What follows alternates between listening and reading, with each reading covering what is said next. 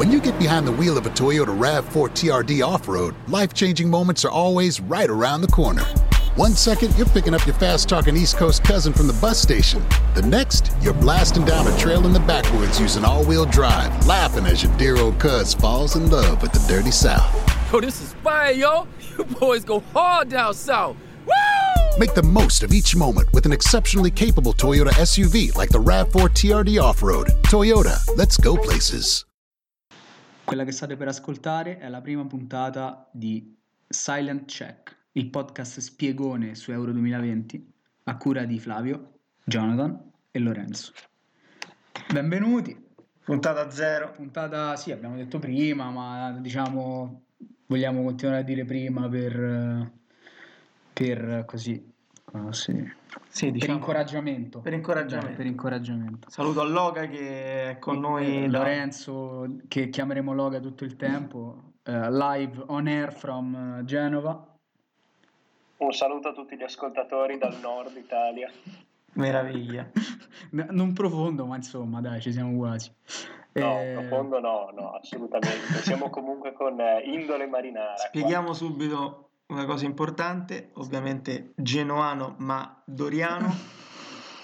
Mm, genovese, madoriano. Ah, il Ah, prima Abbiamo gaff. subito le cose subito, partiamo benissimo. in chiaro.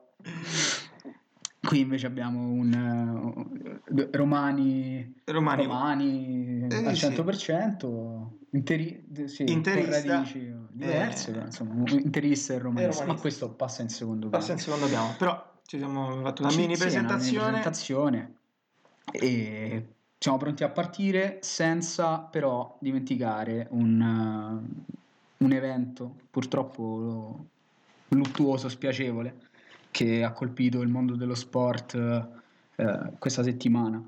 Eh, inizio io da non appassionato di basket, ma comunque eh, insomma appassionato di sport e mh, perfettamente consapevole di che cosa rappresentasse Kobe Bryant per, eh, non solo per il mondo della pallacanestro, ma come dicevo, per il mondo dello sport in generale. È veramente una, una tragedia incredibile, al di là del- dell'importanza del campione, ehm, viene, viene da- da- da rammaricarsi per la perdita umana, eh, sia sua che della figlia, ma insomma di tutti quelli che hanno perso la vita nell'incidente. E ci tenevo perché so che ci tenevo a parlare di questa cosa perché so che voi due siete più appassionati di me, quindi vi lascio la parola, magari facciamo una, una piccola, diciamo due parole su questa cosa, so che vi sta a cuore, prego. Ma eh, inizio io che sono quello meno appassionato, perché oggettivamente qui è Loga il, il massimo esperto di materia, però mh, sicuramente Kobe è stata una di quelle figure che ha permesso anche a chi prima, mh, come me, ad esempio, non, non lo seguiva il basket, di ovviamente avvicinarmi a uno sport che eh, magari qui in Italia è un po' più inavvicinabile per certi versi, anche perché è più complicato insomma da, da fruire anche semplicemente in tv o sui, o sui quotidiani sportivi. È stata sicuramente una figura di riferimento mh, per, eh, non solo per gli appassionati di basket, ma in generale per, per gli sportivi, per l'etica eh, nei confronti del lavoro eh, di Kobe Bryant, per come affrontava eh, le sfide, per come ha affrontato da sempre insomma, il, il suo rapporto con, eh, col basket, sin da quando era un bambino che e giocava a Reggio Emilia, prima a calcio, poi, poi è passato al basket, fortunatamente per tutti.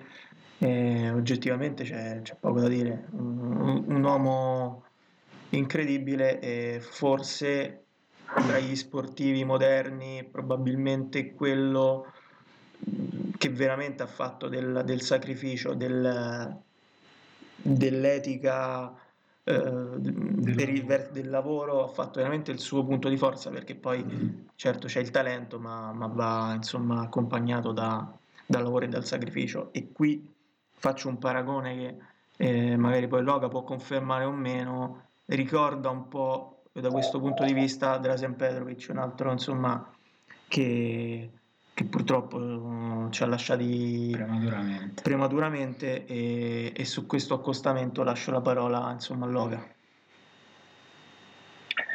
Beh, sicuramente parlando di NBA la figura di Kobe Bryant era la perfetta raffigurazione dell'erede di Michael Jordan.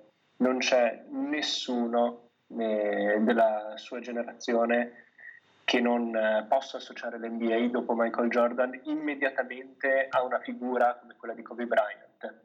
Un uh, atleta, un personaggio che non entrando dalla, come dire, dalla porta come, come, principale, come è successo ad Allen Iverson nella sua stessa classe di draft, ha saputo costruirsi mattone dopo mattone una incredibile carriera. Ricordiamo 20 anni di NBA con una sola franchigia, i Los Angeles Lakers, che come tutti ben sanno è probabilmente la franchigia più difficile da saper dire, gestire o da saper trainare per 20 anni consecutivamente. È stato in grado di vincere 5 anelli NBA, ha vinto un premio di MVP, eh, premio, eh, due premi di MVP delle finals. Mm, come hai detto tu, non credo che esista una persona che abbia saputo trasformare il suo amore viscerale per, la, per il basket anche nella sua professione. Abbiamo sentito le parole di Michael Jordan, che lo riteneva come il suo fratello minore, abbiamo sentito le parole di LeBron James, che lo ritiene come un fratello maggiore. È stato probabilmente l'anello di congiunzione tra l'NBA degli anni 90 e l'NBA de- moderna, che si è sviluppata negli ultimi anni, di cui LeBron James e Kerry sono stati probabilmente la raffigurazione, la, la rappresentazione odierna. È una scomparsa che ha segnato eh, clamorosamente il sport americano, ha colpito anche noi oltreoceano, soprattutto per la vicinanza con l'Italia e con tutti i collegamenti che ci sono. Perdiamo un grandissimo atleta e non rimane davvero che ricordarlo per i grandi successi e le grandi battaglie sia sportive che a livello personale che è sempre stato in grado di combattere. Sì. Non, non, ho altre parole per descrivere la sua grandezza. L'ultima chiosa se non finale. quella frase che lui sempre utilizzava nel se non credi in te stesso, nessun altro lo farà per te. E questo era un po' lo spirito che, sì. che contraddistingueva. È lo spirito che dovrebbe animare tutti noi. Sostanzialmente, poi è molto più difficile applicarlo, ah, insomma. Certo.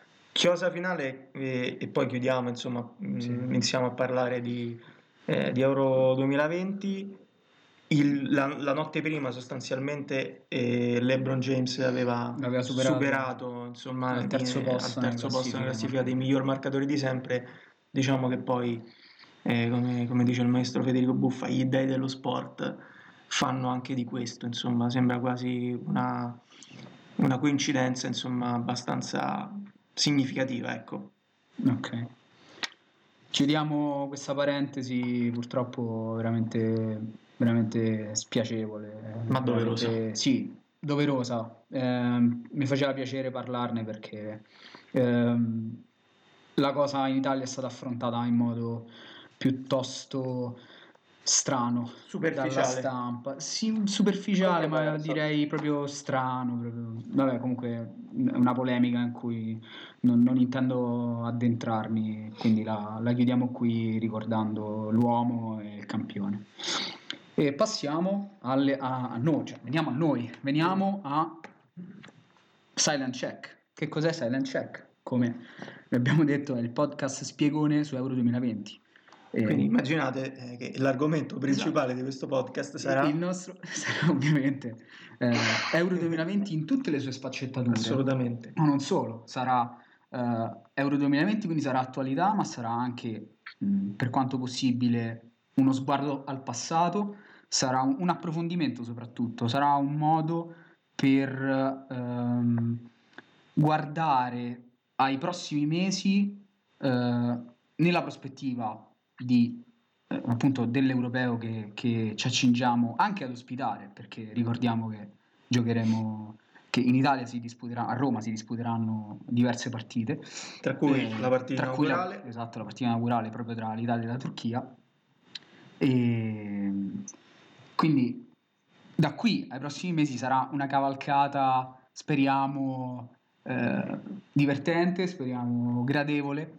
E anche un minimo, insomma, informativa e Sì, sì, istruttiva. sì, non so spe- come... speriamo di, eh, di fare qualcosa di divertente, ma anche di utile, e di, eh, insomma, di, di- di- di istruttivo, sì, di, di cultu- vogliamo dire culturale, Sì, Speriamo esatto, diciamo con culturale. l'equipaggiamento corretto. Sì, poi Eh, piano piano passeremo, passeremo a dei mezzi più, più consoni alla, alla, alla situazione, diciamo. Quindi andrei subito con eh, Sì, Euro 2020 sarà un europeo speciale. Perché è il sessantesimo anniversario, la sedicesima edizione e per la prima volta sarà un europeo itinerante, 12 città coinvolte e ovviamente come era già successo in Francia 24, 24 eh, squadre. 24 formazioni, quindi tanto tanto tanto spettacolo quello che ci aspettiamo e che sicuramente ci, ci regalerà Euro 2020. Partiamo con eh, C'è una presentazione dei, dei gironi che ci apprestiamo a vedere, nonostante manchino ancora, ancora alcune, alcune squadre. alcune dovranno- squadre sì, che disputeranno le, le, insomma, le partite, gli spareggi Sì, per sì. accedere ai gruppi, quindi alla fase finale dell'Europeo eh, a fine marzo. Quindi diciamo, da fine marzo in poi il quadro sarà completo, Sì. ma intanto andiamo Intanto parliamo un po' ad approfondire di chi già si è qualificato e Esatto. di come, come ci è arrivato. come ci è arrivato, parliamo un po' in generale di, eh, della squadra, dei giocatori, dell'allenatore e partiamo chiaramente in ordine alfabetico dal, dal girone A, che è quello che si disputerà appunto a Roma, tra Roma e Baku, una distanza considerevole Diciamo importante. sì, rispetto ad altri gironi invece prevedono delle destinazioni molto più vicine, ma Anche perché Baku probabilmente è la città comunque più, più- sì, periferica. sicuramente quella più, diciamo, sì, più periferica, comunque più lontana dal cuore Sì, poi del, della manifestazione. sì, della manifestazione che sarà a Londra. Insomma, il girone A che eh, vede al primo, sì, al primo posto, ma solo per, per una questione di sorteggio, la Turchia, eh, che è una squadra che arriva a questo europeo ehm, con un discreto score nelle qualificazioni, avendo ehm, al di là del, insomma, di aver raggiunto il secondo posto nel girone H, eh, avendo mh, fatto un record abbastanza, abbastanza notevole, cioè ha- insomma, la Turchia è riuscita a non perdere contro la Francia campione del mondo in carica, eh, collezionando una vittoria e un pareggio. Eh, questo insomma la dice lunga sulle, sulle potenzialità di una squadra che eh, è allenata da un tecnico che conosce molto bene la, la Turchia, è Senol Gunes, già CT della, appunto, della nazionale turca eh, dal, eh, Nel mondiale. sì, del- sì, dal 2000 al 2002. 2004, ma sì, soprattutto al mondiale del 2002, eh, qui arrivò terzo. mondiale No. che ricordiamo in modo particolare. Sì, noi- per noi è un ricordo piuttosto doloroso. Beh, in realtà partita, ricordo il, il gol velocissimo, quello di Akan Sukur dopo 11 secondi, uno spareggio per il, il terzo quarto posto che Ah, poi sì. la Turchia vinse. Sì, giusto. E credo sia ancora il gol più veloce de- in una fase finale dei campionati mondiali. Essere, beh, discretamente... 11 secondi. Discretamente longevo, direi, come, come record. E, mh, se no alcune S che ha a disposizione un organico eh, in cui spiccano dei nomi. Eh, uno su tutti, chiaramente, è Emre Bellosoglu, vecchia conoscenza del calcio italiano. E per Eh, noi interisti, vecchia conoscenza, Esatto, perché è esatto. stato uno dei- delle nostre prime stelline, che poi però ci ha abbandonato abbastanza, Sì, poi ha, abbastanza ha presto. fatto la sua carriera tra Inghilterra e poi soprattutto Turchia, il Maradona del Bosforo, che oggi è a 39 anni, eh, si appresta a giocare questa, questa manifestazione da capitano della, della Turchia, immagino, da capitano della Turchia, visto che eh, giocatori più, con più esperienza presenze. è difficile trovarne. Ehm, e non solo, è una squadra che eh, dal punto di vista organi- insomma, tattico, tecnico-tattico, può contare su una difesa, eh, potremmo dire, rocciosa. Fisica, diciamo, Rocciosa. eh, dal punto di vista fisico importante. Esatto, la difesa è sicuramente il punto forte della Turchia, che infatti ha subito solo, solo tre gol nel, eh, nella fase delle, delle qualificazioni. E- però, diciamo, l'altro lato della medaglia è, un- come, come potremmo dire, dal, dal centrocampo in su, tanta qualità, tanta tecnica, tanta fantasia, però anche un po' di discontinuità, perché tra Shalanoglu, Under, poi il, il cannoniere delle qualificazioni che è stato Cenk Sun con 5 gol, che, eh, ricordiamo attaccante dell'Everton, sono questi calciatori che se in giornata possono, eh, possono fare un po', un po' quello che vogliono, quando insomma non lo sono, Sì, di- diciamo problema. che probabilmente assolutamente discontinui nel club, probabilmente la- eh, nella dimensione invece nazionale riescono a trovare eh, un'amalgama insomma sostanzialmente migliore perché anche eh, l'Under il Cialanoglu che abbiamo visto durante le qualificazioni eh, agli ultimi europei hanno dimostrato di essere giocatori che eh, insomma tecnicamente validissimi eh, che possono fare oggettivamente la differenza in campo, Sì, decisamente. cosa che manca con i club. Eh, Eh sì, sì, mm, diciamo che nella- nelle ultime, negli ultimi mesi i vari Cialanoglu, Under sono un po' spariti dai radar. Sì. Under è tornato ultimamente dopo un derby giocato ad ottimi livelli, ma insomma è la prima prestazione di livello dopo mesi e mesi di, di- di anno- quasi anonimato. Eh, Non va scordato il fattore nazionalistico nella Turchia. eh, esatto, questo, questo sarebbe... Sembrano esaltarsi molto di più i vari giocatori una volta messi insieme. Sì, è sicuramente un elemento da non sottovalutare perché, come abbiamo visto nelle partite di qualificazione, eh, nel momento in cui la Turchia ha vissuto eh, la fase di, di- di- insomma, più, più calda del conflitto poi eh, in Siria, eh, ha trovato nel nazionalismo la- un po' la, la- la chiave di volta de- della Sì. situazione e insomma è riuscito a compattarsi intorno al, al presidente di Sì, fatto con quei tanti sostanzialmente militari eh, sì, con le partite contro Albania e Francia Sì. dove è stato plateale insomma il, eh, come dire, l'appoggio poi della, della squadra eh, al presidente governo. turco, al governo, all'azione del governo eh, è stato plateale, anche se mh, diciamo c'è qualche giocatore più abituato. Eh, ad esempio, tutti coloro che vengono dal Basaksehir Basaksehir, che è la squadra dell'esercito ricordiamo eh, di fatto sovvenzionata dal governo. sovvenzionata proprio dal governo S- Ottimo secondo posto l'anno scorso in... ha sfiorato, ha sfiorato lo scudetto l'Istanbul Basaksehir E diciamo che non solo giocatori come. Cengiz Under eh, più e più volte avevano già insomma ripetuto quel famoso saluto militare, ma un giocatore come Adebayor, ad esempio, esatto si è prestato si è prestato stessa- con una motivazione sostanzialmente pro regime, Sì. dicendo, dicendo perché ci fa sentire più sicuri, e, insomma fa capire un po' quello che è l'ambiente. poi il e clima che si respira in turco. Turchia Poi la domanda è quanto c'è di eh, quanto l'appoggio sia poi effettivamente sentito dai giocatori, quanto mh, sia influenzato da una sorta di propaganda calata Sì, dal- dall'alto, quindi anche lì poi un po' un sugge- una, una suggestione sì, che cala dall'alto sì, però è anche, come dire, oggettivamente è stato un fatto particolare su cui ha indagato anche la, la UEFA.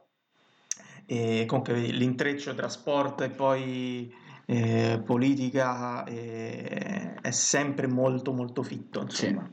E, insomma, eh, sarà una- un fattore da non sottovalutare. Insomma, dove può arrivare questa, questa Turchia? Dico la mia, è probabilmente la candidata più credibile per il secondo posto nel girone A, proprio alle spalle della squadra che stiamo per, per, per presentare.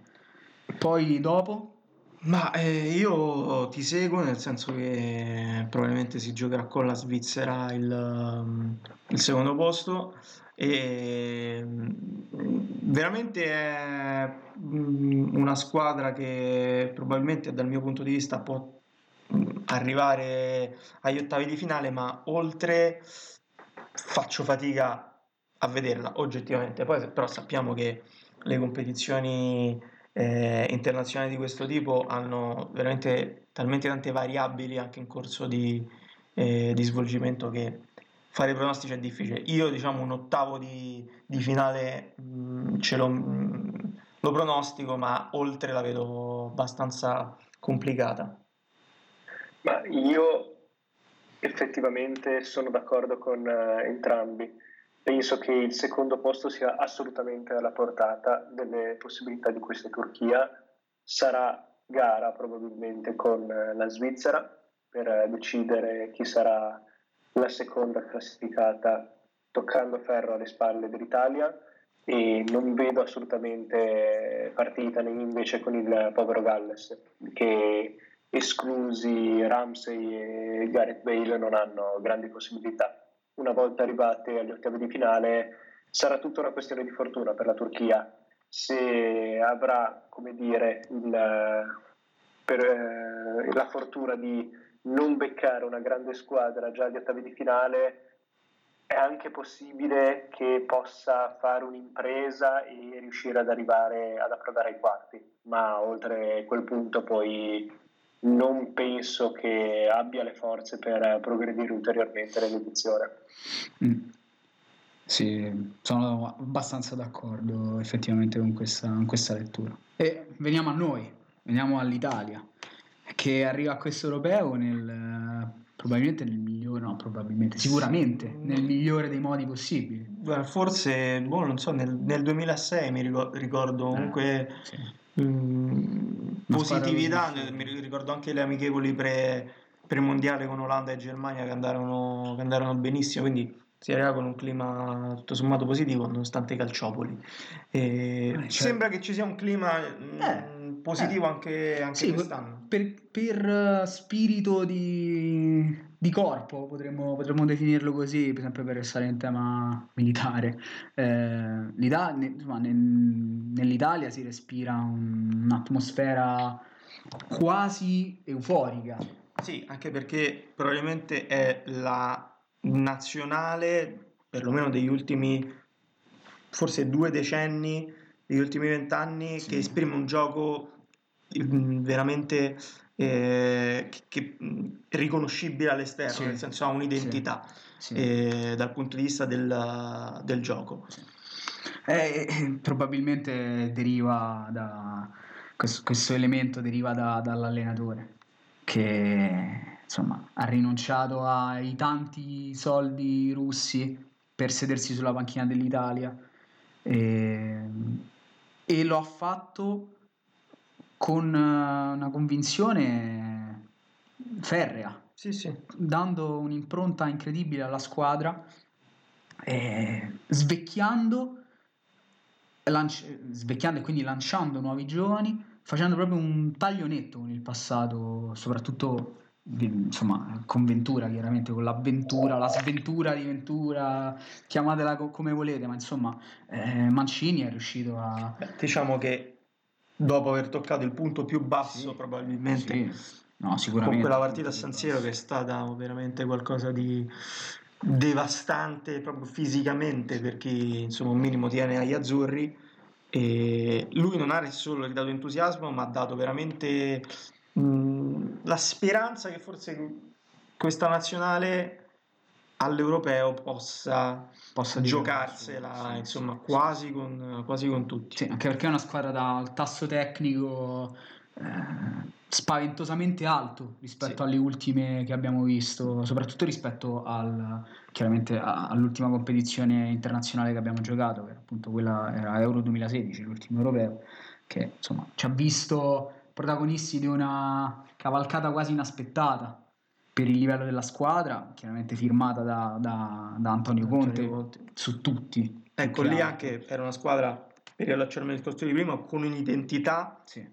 ovviamente che però non faceva ovviamente del bel gioco, insomma, No. dell'estetica, ecco, perché forse ecco il, il passaggio che, che mancava è che è una squadra che ha un'estetica del gioco rispetto a, a quelle precedenti che magari erano o votate più al difensivismo eh, o votate comunque come, come quella di Conte a verticalizzazioni, contropiedi, grande velocità, grande spirito di sacrificio.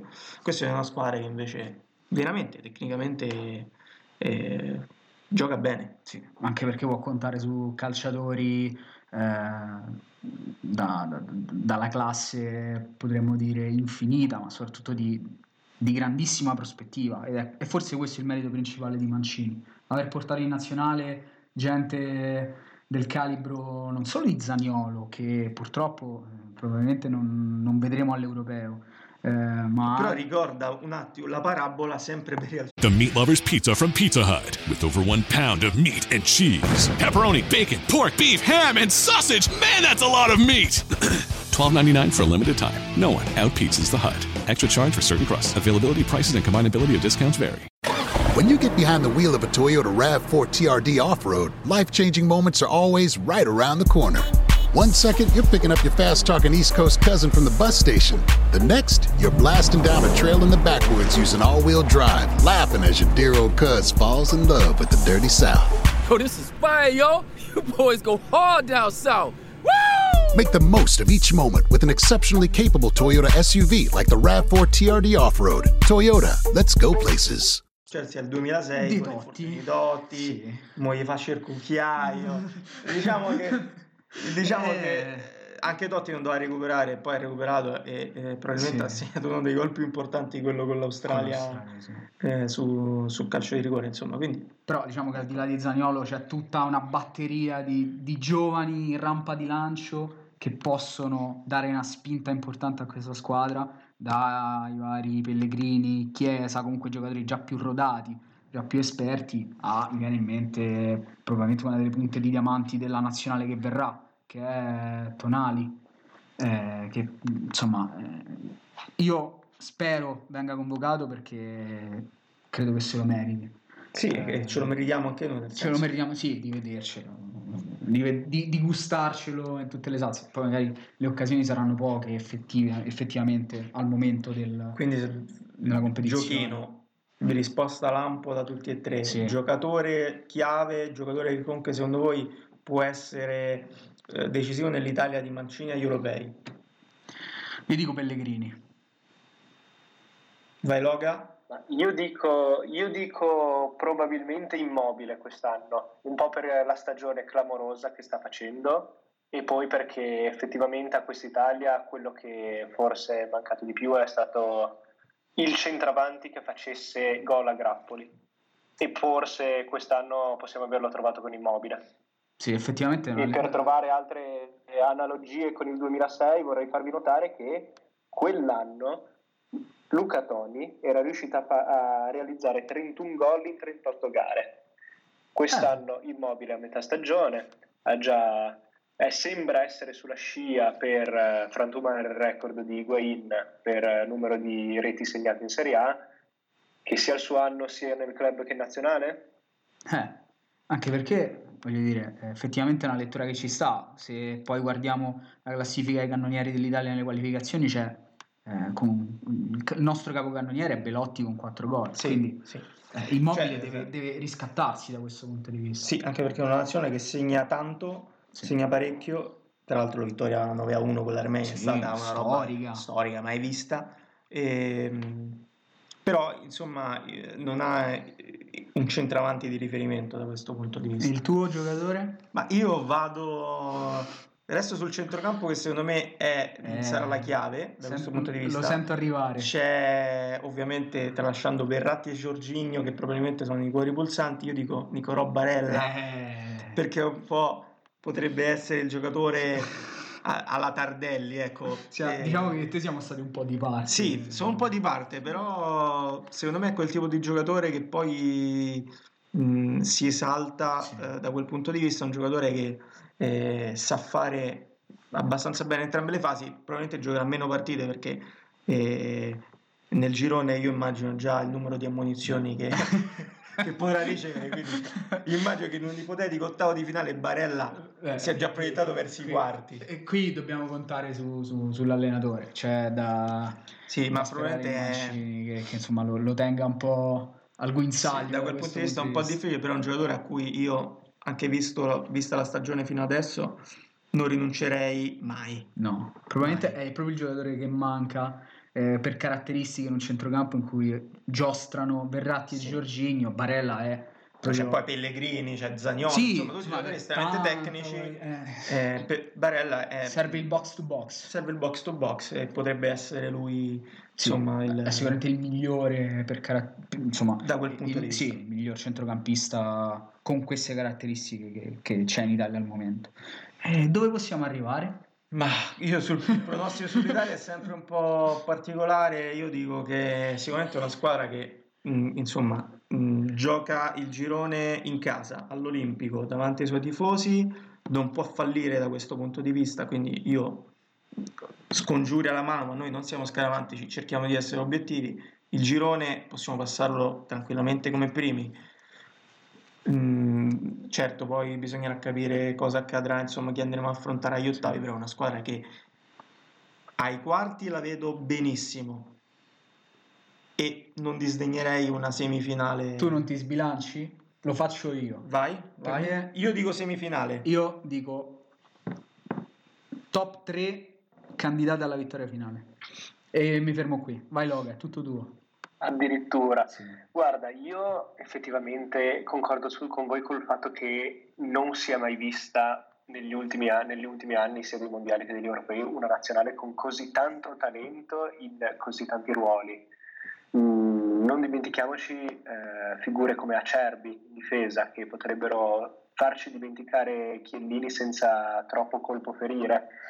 E guarda, per quanto riguarda il girone, penso che sia alla portata assolutamente pensare di terminarlo a bottino pieno e a passarlo tranquillamente al primo posto. Non penso che ci siano particolari problemi. Abbiamo tante cose che ci possono eh, dare essere a nostro favore. Per quanto riguarda gli ottavi, non penso assolutamente che possano capitarci delle squadre particolarmente attrezzate, quindi siano assolutamente alla nostra portata. Dai quarti in poi uscirà quasi sicuramente una squadra di, di buon livello e lì potremo effettivamente vedere qual è l'ambizione dell'Italia, quali sono le nostre effettive potenzialità e quanto noi possiamo giocarcela.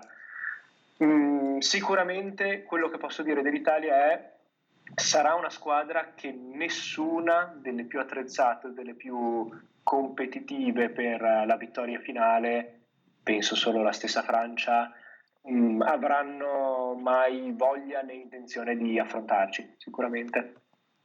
Sì, beh, questo d'accordissimo da questo punto poco ma sicuro. Siamo ostica con le grandi. Eh sì. E veniamo probabilmente all'anello debole del girone A, che è il il Galles che è alla seconda partecipazione della sua storia a un europeo, ma che è stata la sorpresa del, dello scorso, in cui ha esordito arrivando fino alle semifinali contro il, il Portogallo che poi eh, avrebbe, insomma, avrebbe vinto.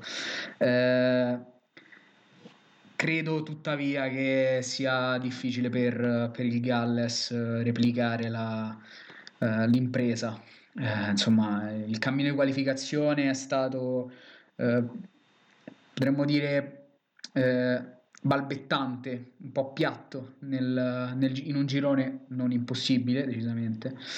Eh, comunque si è qualificato come secondo. Eh, è una squadra che non ha grandissimi valori al di là del... Cito tre personaggi.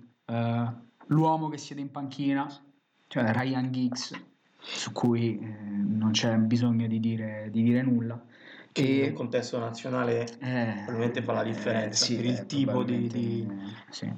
di uomo e di persona che è stato. Sì, è, è probabilmente il vero trascinatore della, della- della squadra. E poi due in campo, i due più, più- più riconoscibili, le, le due star, che sono Gareth Bale e Aaron Ramsey, che quest'anno stiamo apprezzando, diciamo più o meno. La eh, Juve? in se- Gioco la Juve? stiamo, stiamo apprezzando in Serie A, sì, diciamo più o meno, nel senso che la continuità non è mai stata il suo forte. Vabbè, probabilmente poi ci saranno anche altre difficoltà, insomma. Sì, L'ambientamento. La domanda invece è Gareth Bale quest'anno gioca Eh. a golf Arriverà col caddy sul campo. perché poi anche quello insomma è stato argomento di discussione perché Eh. Gareth Bale giocatore straordinario, Straordinario, pazzesco, potrebbe straordinario. fare probabilmente qualsiasi sport fisico Sì, sì. sulla faccia della terra Eh, rapporto direi particolare col, col Real È una storia, una storia d'amore mai, Finita, mai sbo- mai mai sbocciata, direi. sbocciata. Insomma, se, se poi guardiamo alla stampa, alla stampa madrilena o madridista, fate voi. non spende Che parole co- particolarmente no, positive soprattutto dopo quel, quel cartello no?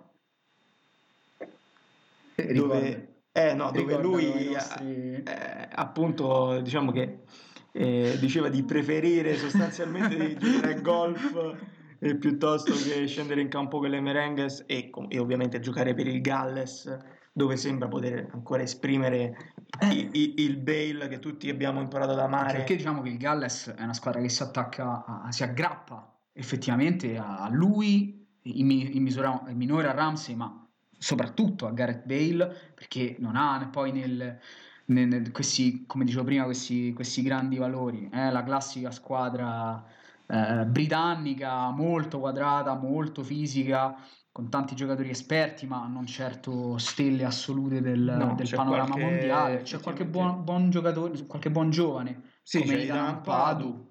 che ex Chelsea, credo sia ancora Sì, Chelsea, in prestito comunque, all'Ipsia. Eh, è un calciatore che, sia- che può giocare sia in difesa che davanti alla difesa, diciamo, posizione di, di, di Sì, ultimamente credo stia giocando, eh, Sta giocando più, più, centrocampo, avanzato più a centrocampo, centrocampo. sì.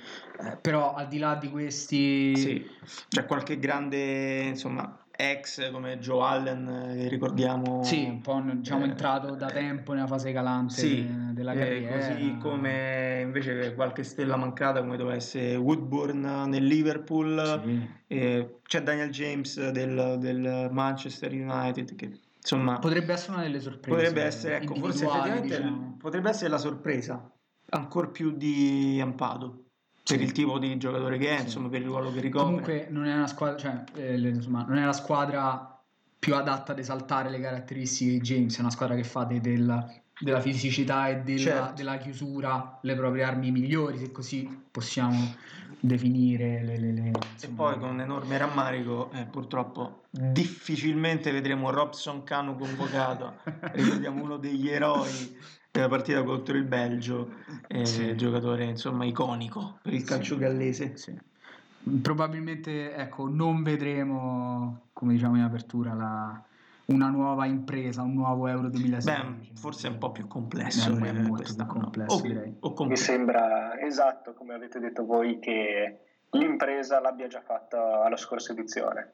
Per quanto la generazione di Bale e di Ramsey credo che effettivamente il massimo possibile sia stato raggiunto la volta scorsa. Non ci sono questi giocatori capaci per il momento di prendere il testimone, col rischio che quindi il Galles eh, torni nell'anonimato in cui purtroppo ha gareggiato ne- nelle precedenti edizioni e Daniel James in questo momento non sembra ancora essere in grado di raccogliere il testimone.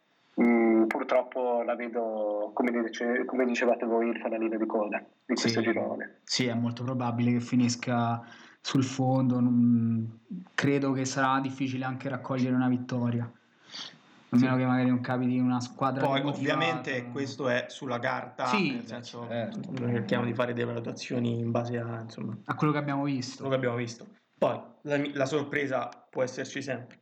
No, eh, sì. Però diciamo- fare due campionati europei a quei livelli consecutivamente per il Galles con i giocatori che rispetto a quattro anni fa hanno quattro anni in più sulla carta d'identità, Sì. insomma, risulta complicato, ecco. un po' complicato effettivamente.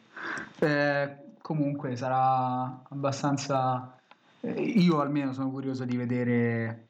eh, Il Galles Appunto- all'Olimpico forse solo alle sei nazioni. Es- eh, esa- esatto, eh, insomma, Eh. non volevo sfociare in, in- Vabbè, in altri, in sta. altri campi Italia Galles all'Olimpico però effettivamente fa- fa i, tanto- i- i tifosi gallesi sono molto molto folcloristici, sarà sicuramente piacevole da quel punto di vista incontrarli, incrociarli per quanto eh, insomma solo per, per due, in due occasioni. Sarà un bel incontro tra gladiatori e gallesi, diciamo.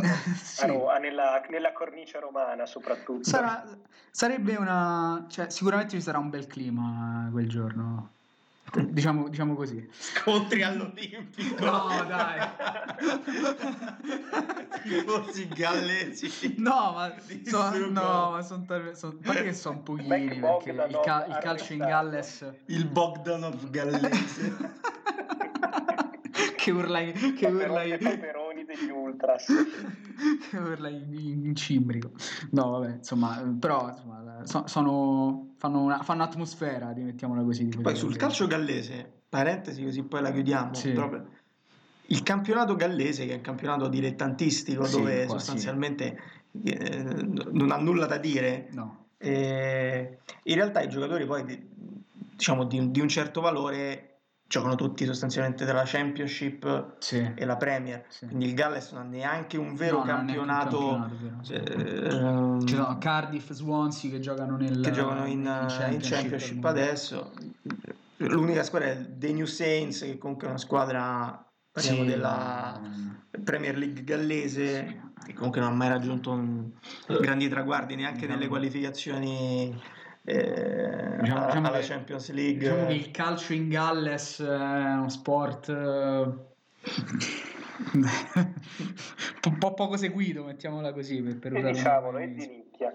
Eh sì, è di nicchia, insomma, preferiscono dedicarsi ad altro. Però se non sbaglio c'è stata una squadra di universitari eh, Ah, sì, che che- ha raggiunto i, i È preliminari vero di Europa è League. vero che, que- che questa, questa estate si è andata a giocare i, i preliminari, poi chiaramente è stata sconfitta, ma insomma, Però, è insomma, stata una, per- una bella favola estiva. da- È il Cardiff Metropolitan University, Sì, FC, sì. che effettivamente... È un po' come se una squadra di NCAA per dirla Sì, ma ehm, cioè, nel senso è sì, una squadra di universitaria, una universitaria. università che è arrivata da- comunque a giocarsi una competizione, l'accesso, boh, vabbè, l'accesso diciamo. Facevano 6 CFU solo Poi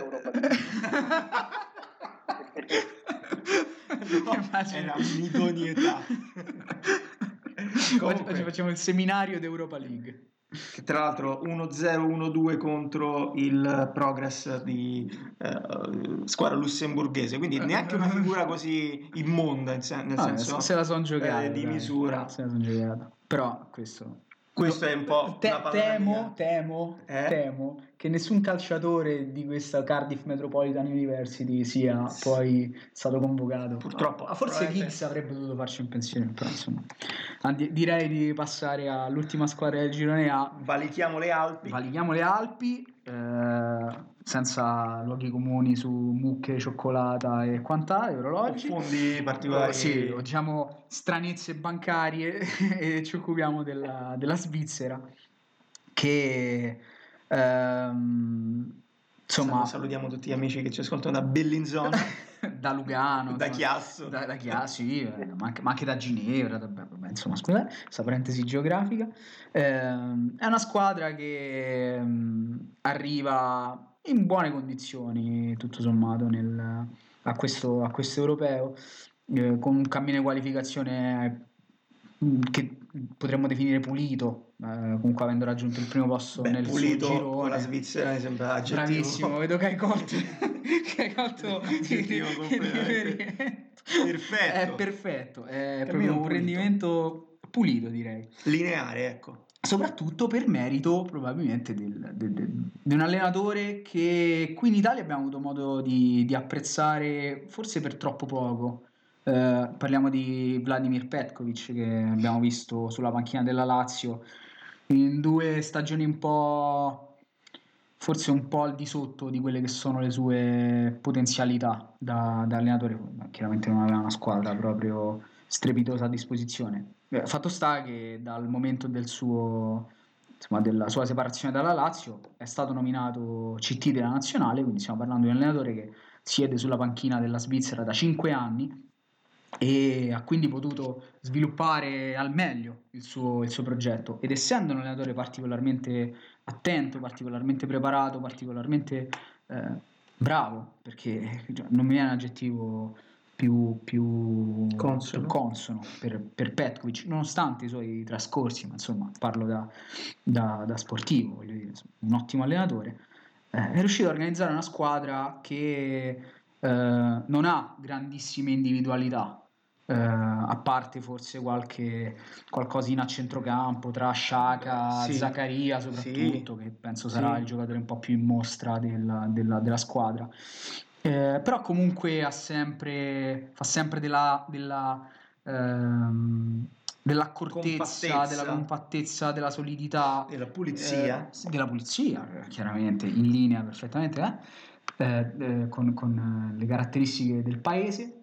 Eh, è una squadra che potrebbe dire la sua nel, nel girone, magari combattendosela con, con la Turchia. Diciamo che Svizzera-Turchia io le vedo abbastanza appaiate, nel senso che mi sembrano due squadre mh, che potrebbero mh, equivalersi da questo punto di vista. E la Turchia più tecnica, la Svizzera un po' più fisica, soprattutto a centrocampo, ha detto bene Flavio con Zaccaria che quest'anno sta facendo molto bene al Mönchengladbach, soprattutto grazie all'allenatore Marco Rose, eh, a mio modesto punto di vista uno dei futuri top uh, allenatori in, in, Europa, viene ovviamente dal Salisburgo, e insieme a lui c'è anche Gibril So, viene anche lui come Zaccaria in realtà dallo Young Boys, adesso gioca con l'Eintracht, altro giocatore di chiare origini, insomma... Eh, sì, diciamo, non, non bernesi, mettiamola così. E, di origini ovviamente africane, altro giocatore estremamente fisico e manca un po' a, a questa Svizzera insomma eh, il Basilea nel senso che negli ultimi anni il Basilea eh, ha latitato da questo punto di vista anche nella formazione di giocatori svizzeri da poi prestare alla nazionale c'è stato invece lo Young Boys che eh, l'ha sostituita fornendo oggi eh, probabilmente i migliori eh, migliori prospetti del calcio, del calcio svizzero. Davanti Boh, Aris Seferovic, giocatore che Ma mi fa impazzire particolarmente. nelle qualificazioni è stato Cedric Itten. Che in realtà col Sangallo, che in questo momento è secondo in, nella eh, Super League svizzera, è effettivamente un giocatore, giocatore importante, però stiamo parlando del, dell'attaccante del Sangallo, quindi sì. nel senso Ehm, non vedo lì davanti no. veramente mh, giocatori che possono fare la differenza. No. Dove, dove può arrivare questa, questa Svizzera, Loga? Dici la tua. Allora, condivido assolutamente tutte le vostre considerazioni su casomai la, la, la, capacità di fare squadra di questa, di questa, Svizzera, soprattutto in difesa. Ci sono personalità tipo il Vedi o lo stesso Akanji, entrambi, ah, se non sbaglio adesso, sia al Dortmund sì, e al sì. Mönchengladbach, sì, sì, che sicuramente contribuiranno a eh, evitare di far prendere troppi gol a questa Svizzera e che quindi cercherà poi di probabilmente giocare su contropiedi o anche comunque cercare di um, battere la Turchia su, con, uh, questi, con, queste modalità. Mm, tutto dipenderà da quella gara, da come, da come, andrà, da come sarà la prestazione degli elvetici. Mm, ha le possibilità di arrivare al secondo posto? Sì, assolutamente. Mm, tutto poi dipenderà sul buon esito, sul successo oppure su una, una, una, manifestazione in sordina della Svizzera semplicemente da chi nel caso si affronteranno di nuovo agli ottavi di finale. Un discorso molto simile per certi versi a quello della Turchia. Se si affronterà una squadra, come dire, dello stesso livello, a quel punto tutte le discussioni saranno apertissime. Potrà passare, potrà perdere, è possibile che per l'ennesima volta la povera Svizzera venga cacciata fuori ai calci di rigore, che sarebbe probabilmente la sua condanna, perché se non me lo ricordo male eh, è stata nelle, in quasi tutte le ultime edizioni di, sia di mondiali che di europei il suo destino si è sempre infranto contro il, i calci dal dischetto. Eh sì, è l'ultima... E dipende. Sì. Dipende, non, se affronterà subito come dire, una Germania o comunque una squadra di un certo rilievo sarà complicato. Ammesso non vedo tanta vita Ammesso oltre gli ottavi di finale. Certo. Non la vedi? Non vedo tanta vita oltre gli ottavi di finale. Mm. Io concordo perfettamente Sì. con quello che c'è contro il C, contro il io, io in realtà non vedo neanche tanta vita al di là del girone, però insomma... Tu vedi i favori della Turchia? Sì, io vedo, vedo un po' meglio la Turchia, eh, sì, diciamo un gradino sopra, ma poi, sai, i giocatori turchi, come diciamo prima, una giornata storta può capitare, quindi chissà, magari Forse sì. La Svizzera Forse può sì, aspirare- Perché, perché manca il nome davanti.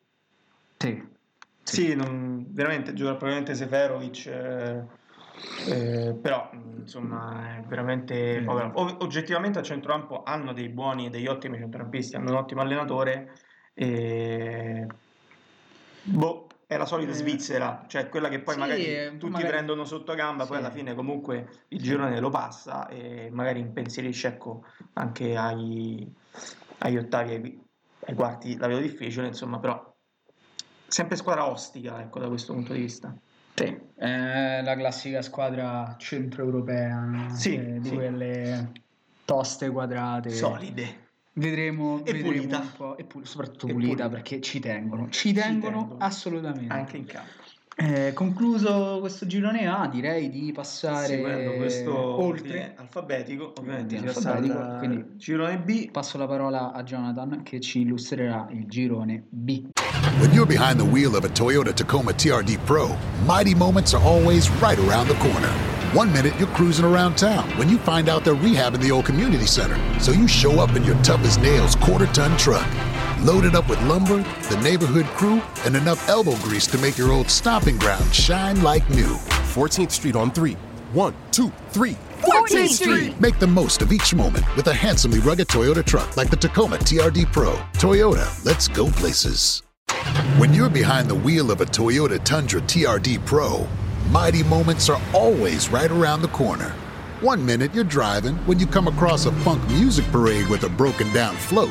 And one toe later, you're leading the parade as honorary Grand Funk Marshal. Oh, let's give a big yabba dabba doozy to the funky brother who saved the day. Make the most of each moment with a handsomely rugged Toyota truck like the Tundra TRD Pro. Toyota, let's go places. Girone B, girone interessante che ci apre parecchi spunti di riflessione e di approfondimento. E si giocherà mh, tra Copenaghen e San Pietroburgo, quindi al Parkenstadion di Copenaghen, stadio del, appunto dell'FC Copenaghen e lo stadio dello Zenit San Pietroburgo. Partiamo proprio dai danesi. Danimarca, squadra che in questo momento è sedicesima nel ranking, una squadra che arriva alla nona partecipazione a un campionato, un campionato europeo e ovviamente è probabilmente la squadra con, eh, dal punto di vista storico, la storia appunto, perdonate la ripetizione, più iconica di tutte. Sicuramente. squadra che si qualifica eh, a Euro 1992 per la squalifica della, della Jugoslavia Quindi Eh, sicura- squalifica, di fatto non esisteva Di più. fatto non esisteva più.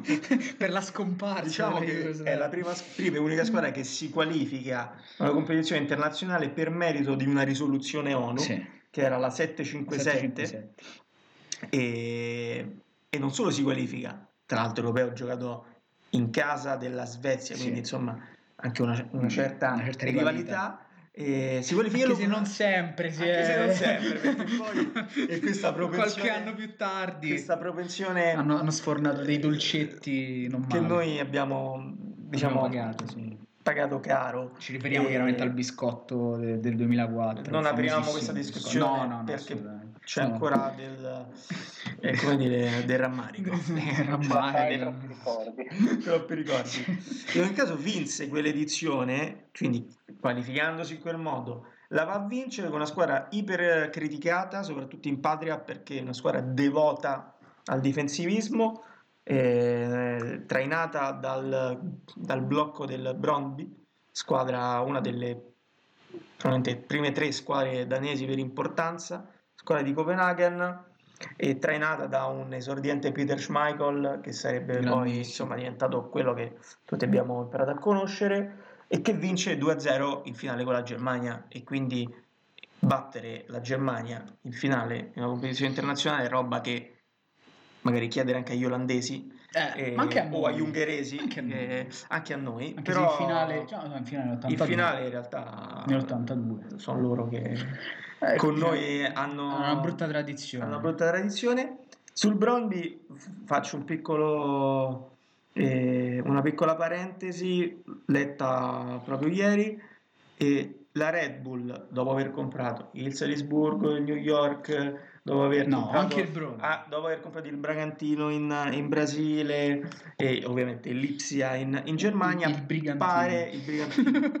Detto? No, no, Bragantino, so io che dico Ah, eh, il no. brigantino, la nave. Scusa, sono deficiente. che di fatto ha fatto una sontuosa campagna acquisti questo gennaio e pare voglia acquistare il Brondby i tifosi ovviamente si sono scatenati e hanno giocato hanno pensato di giocare alla lotteria per puntare a vincere insomma il, il montepremi per poi comprare il Brondby e farlo diventare la squadra più ricca di, di Danimarca Cosa potrebbe mai andare storto? diciamo che Per favore, 13 biglietti, grazie. mi mossi il business plan tac grazie ai vici Un piano Senti, ma come si dirà miliardario studiato, studiato nei minimi dettagli, direi. Eh, insomma. Sì, diciamo che comunque, aperta e chiusa questa parentesi, la Red Bull fa sempre eh, questa tipologia di investimento, si scontra sempre con i tifosi, poi però piano piano, dopo che raggiunge i risultati, tutti... Eh, qualcuno o- torna sui propri passi. Qualcuno torna sui propri passi. Comunque, Torniamo veniamo, alla torniamo alla Danimarca, seconda nel gruppo D, 16 punti, 4 vittorie e 4 pareggi, perché questa propensione al pareggio, diciamo, la, la Danimarca in generale, le squadre scandinave, la- ce l'hanno abbastanza nel sangue Sì. E mh, si qualifica soprattutto grazie a una rimontona pazzesca contro la Svizzera nel, nel cammino di qualificazioni da 0-3 a 3-3 negli ultimi 9 minuti con 3 gol negli ultimi 9 minuti. L'allenatore è Hereide allenatore norvegese che ha allenato anche in Svezia il Malmo portandolo per due volte ai gironi di Champions. E venendo eh, ovviamente a- alla squadra c'è una vera punta di diamante e Eh. lo dico con un enorme sorriso stampato Eh, Fortunelli, volto Fortunelli. perché stiamo parlando ovviamente di Christian Eriksen neo acquisto eh, nell'azzurro giocatore che già ha fatto eh, dibattere qui in Italia perché probabilmente c'è già chi lo dà per bollito a Eh, 27 anni chi dice eh sì ma poi dove gioca che fa la mezzala con Conte ragazzi eh, Però mi, sta, mi stai di- scadendo nella polemica. No, non attenzione. voglio fare polemica, voglio semplicemente dire che Christian Eriksen è il giocatore che ha fatto più assist. sottoscritto più che altro qui. Che cosa? Termina la polemica tra te e il sottoscritto. Sì, sì, te, chi vuoi chiudere la polemica tra me e il sottoscritto. Comunque, 51 gol in nazionale e 66 assist su un giocatore con un piede, diciamo, delicato. E ovviamente, a parte, a parte gli scherzi, sicuramente il faro della, della squadra, infatti anche il capocannoniere nel corso delle qualificazioni. Intorno a lui, diciamo, c'è qualche discreto buon giocatore. Sì. E talenti che non sono mai esplosi e uno a Eh, cui eh, Flavio è particolarmente Io, affezionato io sono negatissimo per questioni, diciamo, co- come potremmo, videoludiche. Vabbè, chiaramente parliamo di Yusuf Poulsen che eh, per me era il nuovo Ibrahimovic e si è rivelato come eh, qualcuno tra di noi ha, ha detto in privato, si è rivelato solo il nuovo Bentner. Attenzione. Eh, o almeno rischia, insomma. che poi di Poi- Benter no, deve infatti. dimostrare fuori dal campo Eh, esatto, cioè lì non è valore. tanto il peso in campo, è quello fuori che eh, poi effettivamente conta. Però un giocatore che oggettivamente fisicamente abbina un fisico una importante velocità una velocità spaventosa e una grandissima tecnica, buoni- ottimi piedi. Purtroppo gli è mancata un po', un po' la testa. un po' la continuità, però comunque è un calciatore che eh, quando è in giornata può dire la sua Sì. e se è imbeccato nel modo giusto da Diciamo, non, è, non è un giocatore mm, semplice da marcare da questo No, punto di no. vista E infatti secondo me potrebbe essere una delle Eh, io, io qualche... vo- Voglio ancora crederci in Yusuf. Sì, diciamo che comunque Poulsen ha 25 anni, quindi nel No, senso, sì, eh, teoricamente dovrebbe arrivare la maturità a questo punto. Eh, doveva arrivare un po' Quindi, prima. eh, però Ha- potrebbe, Ha, mancato il grande salto. probabilmente sì. Poteva fare il Lui grande e Forsberg forse dal, Dall'Ipsia, sì. potevano, fare qualcosina in più. Io ce ne metto un altro che mh, dipende da- dai prossimi 3-4 mesi di campionato. Andrea Scovolsen del Bologna, Ah, giocatore che ha fatto prospetto. benissimo in Danimarca al Nordsjælland eh, nello scorso campionato. Giocatore che era sui taccuini di alcuni dei maggiori club europei. Quest'anno non ha trovato ancora spazio con eh, Mihailovic, però in realtà è un giocatore veramente anche lui tecnico e fisico allo stesso tempo, gioca, gioca a destra, alla destra, quindi un giocatore che potrebbe far comodo a questa nazionale. Però mh, vediamo, insomma, oltre a Eriksen, probabilmente di grandi giocatori ce ne sono pochi, forse Christiansen in, in difesa, Schmeichel in porta. Schmeichel in porta, Schmeichel Junior, eh, assolutamente, a volte ritornano. E altra grande delusione insieme a Poulsen, probabilmente Casper Dolberg, che Mm, sì. sembra dover essere il centravanti dell'Ajax, eh, insomma, dei prossimi... Ma eh, direi de- de- del ormai da anni, mondiale. ha 22 anni, ma sono tre anni che si parla di Dolberg. Sì. L'Ajax di fatto l'ha venduto al, al al Nice. dove non, sta collezionando grandissime prestazioni, anche perché non gioca, eh, eh, la vedo dura.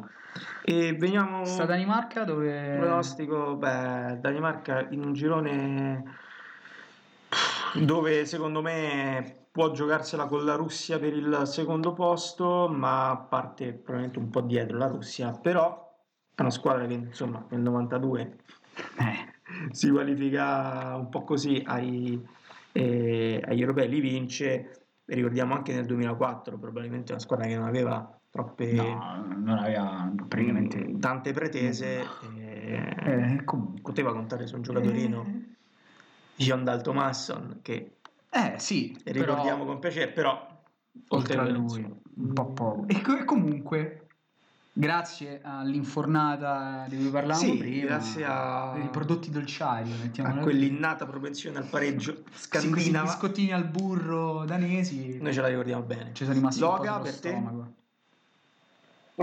Parte queste piccole digressioni sulla pasticceria danese, Questi biscotti danesi buoni. Sì, esatto. Hai presente proprio il biscotto nella cartone di, eh, di metallo che ti arriva da Assolutamente, noi? mai Ma- trovati. mai trovati i biscotti lì dentro Sempre da aghi. Aghi e filo. filo. esatto sfido chiunque di voi Il giorno che troverò un biscotto lì dentro probabilmente ecco, es- esulterò come l'arrivo di hanno Christian Eriksen lotteria Ecco. probabilmente. È come la pentola d'oro Alla fine dell'arcobaleno.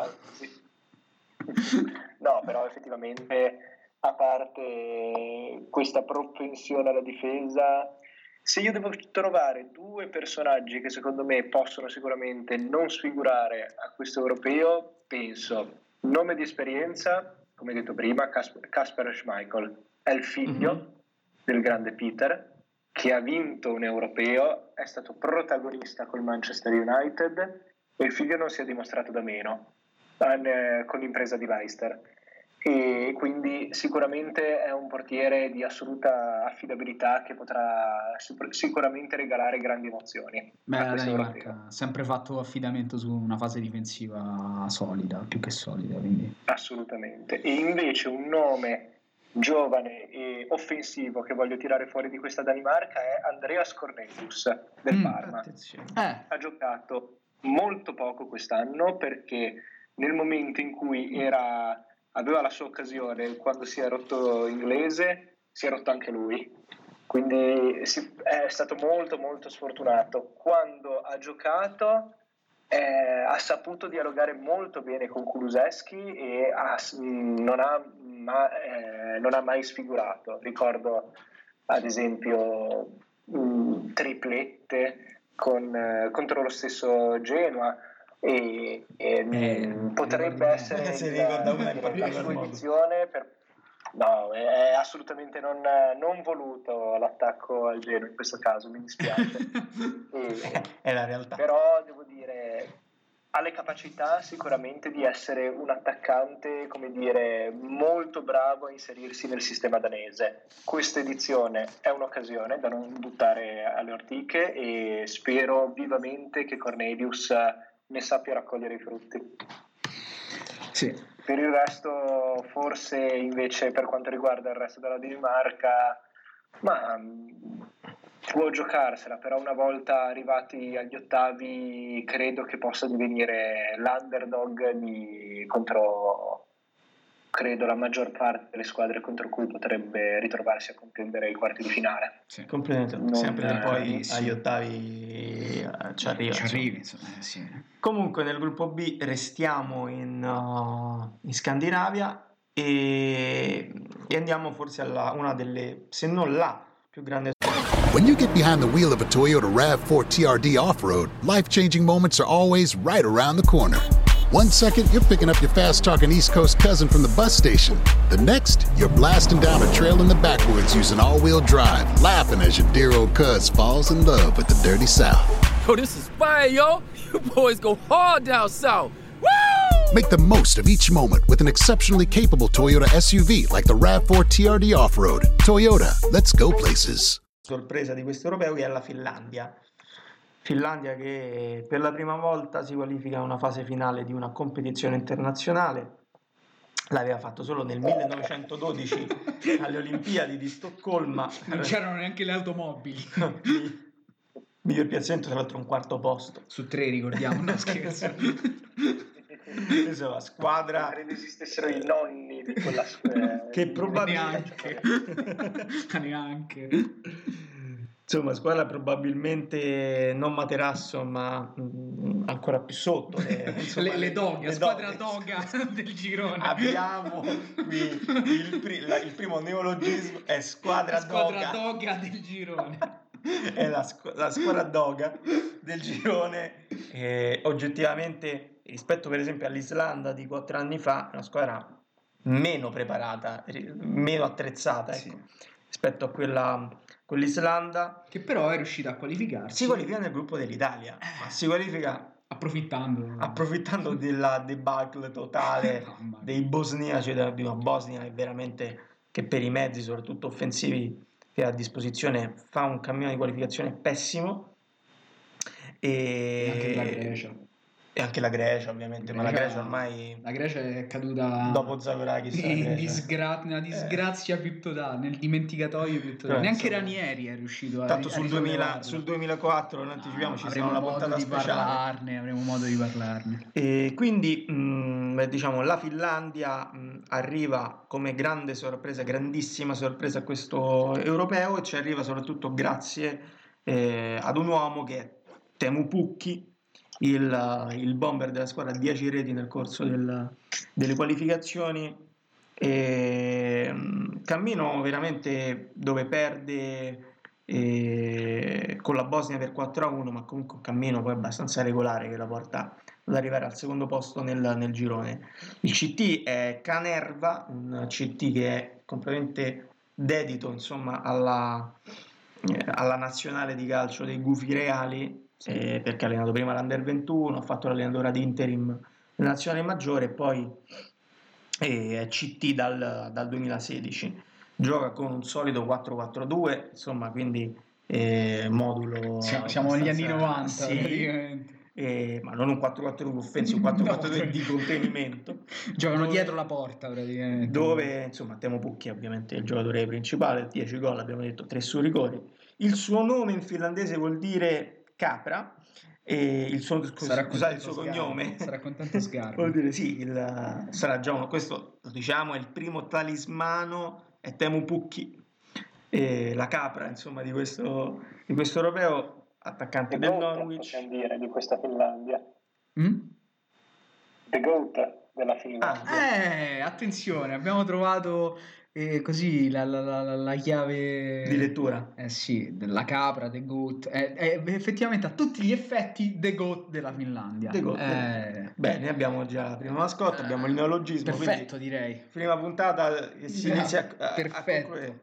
sì con uh, Cominciamo a i risultati importanti e quest'anno 9 gol in Premier col Norwich quindi un giocatore che comunque anche in Premier eh, segna ma oltre a lui Finlandia beh a parte due discreti portieri tra Radecki e Sì, li hanno, Ivaronen li hanno concentrati tutti lì, quelli lei- buoni. il talento diciamo, l'hanno concentrato lì poco altro ecco in realtà c'è il giocatore d'esperienza come Tim Sparva a centrocampo gioca col Micheland e probabilmente mh, Fredrik Jensen centrocampista offensivo 22enne che gioca con l'Augusta e probabilmente è il giocatore più tecnico della, della squadra Un po' Litmanen. No, no, no, Logan. Ho esagerato. toglietemelo da vicino. Ho esagerato. Yari Litmanen, no, Yari Litmanen, no, massacrato così. Alla No. gogna, no. No, eh, diciamo, che, diciamo, che, diciamo che nell'ambiente romanista Litmanen è ricordato soprattutto per una cosa. Per cosa hai ricordato? Nel, il famosissimo triangolare eh, con... eh, non ricordo che altra squadra, sinceramente, forse una squadra tedesca, forse il Colonia. Vabbè, non, insomma, non ricordo l'altra squadra, ma insomma, eh, il triangolare che doveva un po' decidere la- la- la- la- il futuro sia di Litmanen che di Francesco Totti. E fu Attenzione. proprio in quell'occasione che il compianto, compiantissimo presidente Sensi scelse di eh, tenere appunto Francesco Totti e non non comprare Litmanen che all'epoca era eh, proprio all'apice della sua carriera. Beh, veniva da una Champions League vinta con, eh, con l'Ajax da, Esatto. da protagonista nel, 90, nel 95. Sì. E 91 gol eh, con No, l'Ajax, era- comunque una no. stagione al Barcellona, Liverpool. giocatore straordinario Tecnica. però quando, quando lo sento non posso, non posso che, Sì, probabilmente col senno di poi. che fare il brividino pensando che poi avremmo la potuto scelta. avere Litmanen e non Francesco Totti quindi- O entrambi. no, entrambi, entrambi avevo- per le possibilità dell'epoca la, vedo, la, vedo, la vedo un po' dura. Comunque, tornando alla Finlandia, mh, abbiamo detto insomma un grande, un grande, un buon giocatore e intorno a una squadra sì solida, un allenatore che insomma gioca eh, in modo più era il Borussia la squadra chiedo scusa nel triangolare. sì. Ottimo. E, però dove può arrivare la Finlandia?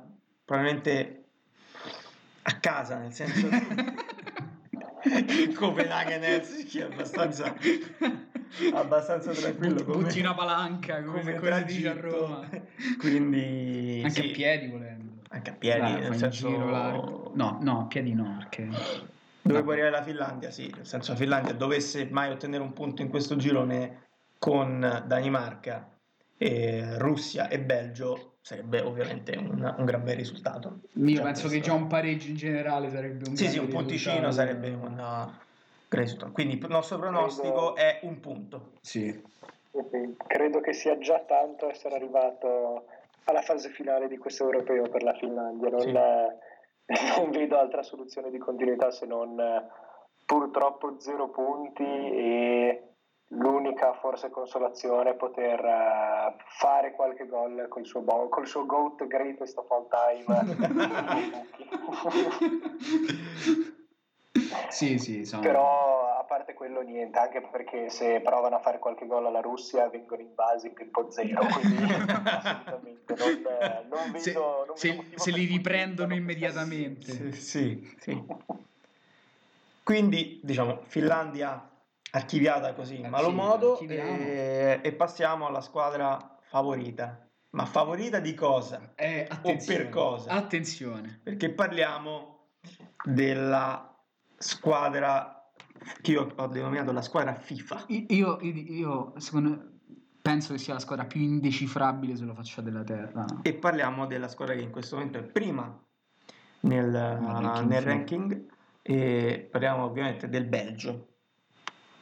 Si fa, perché si fa fatica a parlare del Belgio? Perché è una squadra sulla carta obiettivamente dei fuoriclasse Sì. come poche altre in questo momento possono Una concentrazione di stelle vantare, sì. incredibile. La generazione d'oro del Belgio è veramente una generazione d'oro e se non vinci adesso No.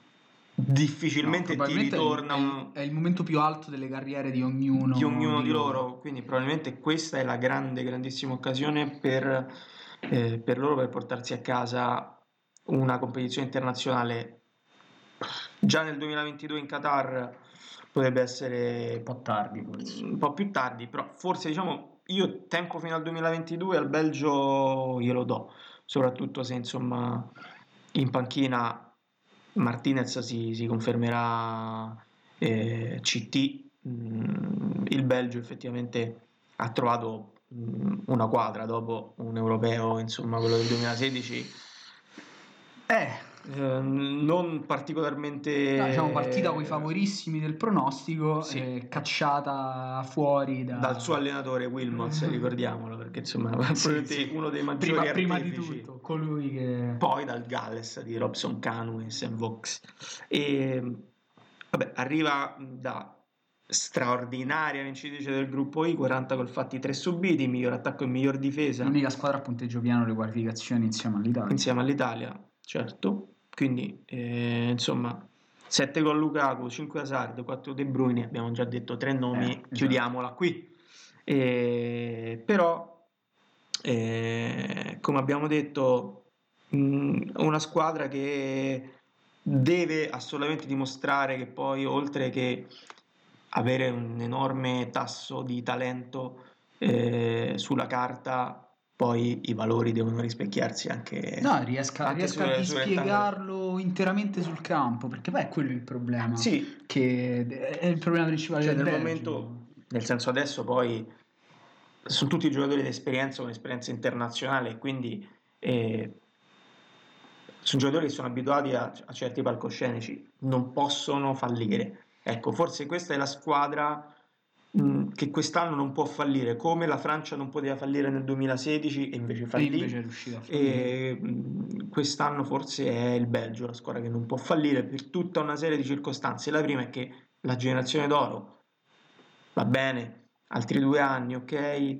ma prima o poi insomma sostituire Hazard, De Bruyne, Lukaku e Mm. Alderweireld diventa Courtois, diventa insomma eh, complicato. Rischia di essere l'eterna incompiuta. Sì, rischia Altrimenti. effettivamente di essere eh, La bellissima incompiuta. la perché- bellissima in computer. Perché veramente trovare una squadra con mm, così tanti eh, grandissimi talenti, tutti insieme in campo, che poi in realtà non, non- non trovano neanche una coabitazione così difficile. Sembrano comunque riuscire a- ad incastrarsi bene, però hanno sempre quella difficoltà a fare il passo decisivo. Sì, sì, sì, sì. Eh, forse è un problema di testa. eh, Non lo so, cioè poi magari tanti fattori, però veramente essere eliminati così dal Galles, per carità, Galles sorpresa, quello che vogliamo, Bale, però insomma il Belgio